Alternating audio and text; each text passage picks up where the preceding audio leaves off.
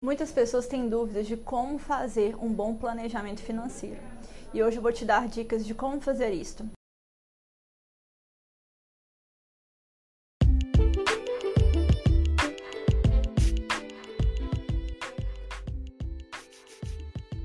Primeiro, faça uma previsão de orçamento. A previsão orçamentária é imprescindível para o sucesso de um planejamento estratégico financeiro.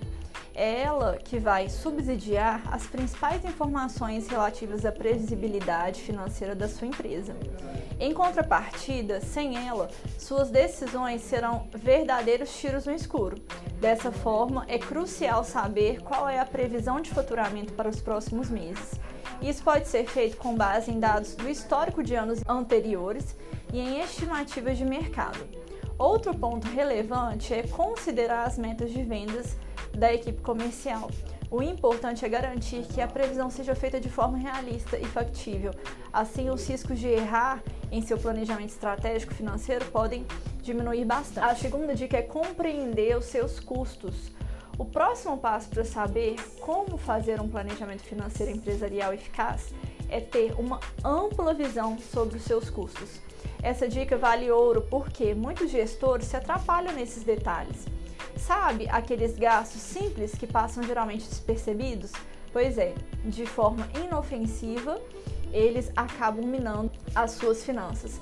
Você deve anotá-los e administrá-los, porque eles podem prejudicar a saúde financeira da sua organização. Portanto, é preciso esmiuçar todos os custos para ter uma boa conta precisa.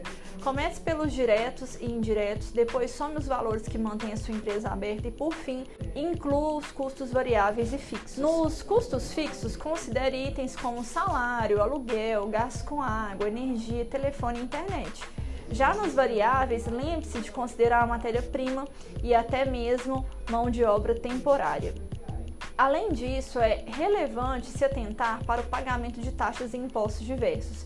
Eles podem exercer um impacto considerável dependendo do seu tipo de negócio. O terceiro ponto é entender e registrar a sua movimentação financeira. O dia a dia do setor financeiro de uma pequena empresa pode ser caótico. Em geral, são poucas pessoas para dar conta de muito serviço. Logo, é preciso garantir uma organização mais apurada e assim evitar erros. Para tal, o registro de toda a movimentação diária é crucial. Por meio dele, fica mais fácil controlar cada conta. Afinal, é preciso ter as informações disponíveis em algum lugar para então analisá-los. A quarta dica é definir uma rotina de negociação com fornecedores. Definir uma rotina de negociação com fornecedores é uma boa prática para manter dinheiro em caixa e não ficar descoberto.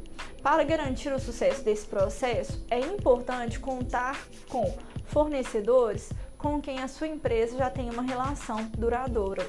Dessa forma, você conseguirá otimizar os prazos de pagamento sem se preocupar com falhas posteriores em relação ao seu serviço. Quinto ponto é trabalhar com cenários diferentes. Lidar bem com imprevistos é uma tática essencial.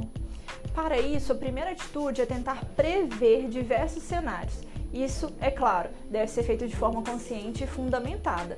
Com base na análise dos dados financeiros da empresa e de tendências de mercado, você pode concluir alguns caminhos possíveis. Para cada um deles, estabeleça um plano diferente. Lembre-se de incluir nesse planejamento situações mais críticas, como a de faturar bem menos por um longo período. Se você se prepara para diversos cenários, sua chance de acertar algum deles é muito maior.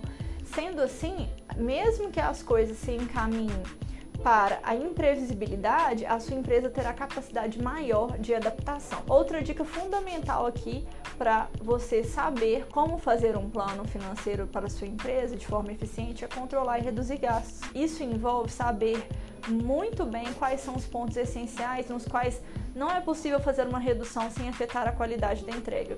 Também está diretamente relacionado a saber quais são os planos de crescimento que precisam ser subsidiados.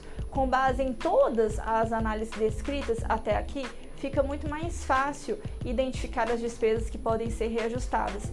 Além disso, a estratégia adotada traz metas bastante motivadoras para a equipe.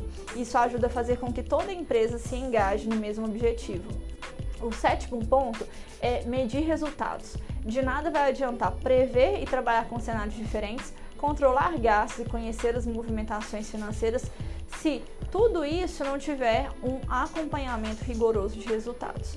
Para isso é importante medir todos os resultados de sua empresa, pois dessa forma você saberá se deve continuar com determinadas estratégias ou deve investir em novos meios caso os resultados estejam aquém do esperado.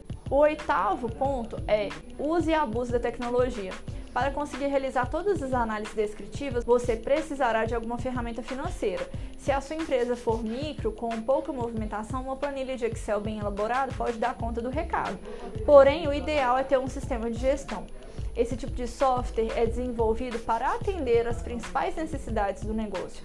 O uso dele facilita e agiliza diversos processos, como a inserção dos dados, a extração dos relatórios, com isso, a rotina do financeiro fica otimizada e boa parte dos erros é evitada.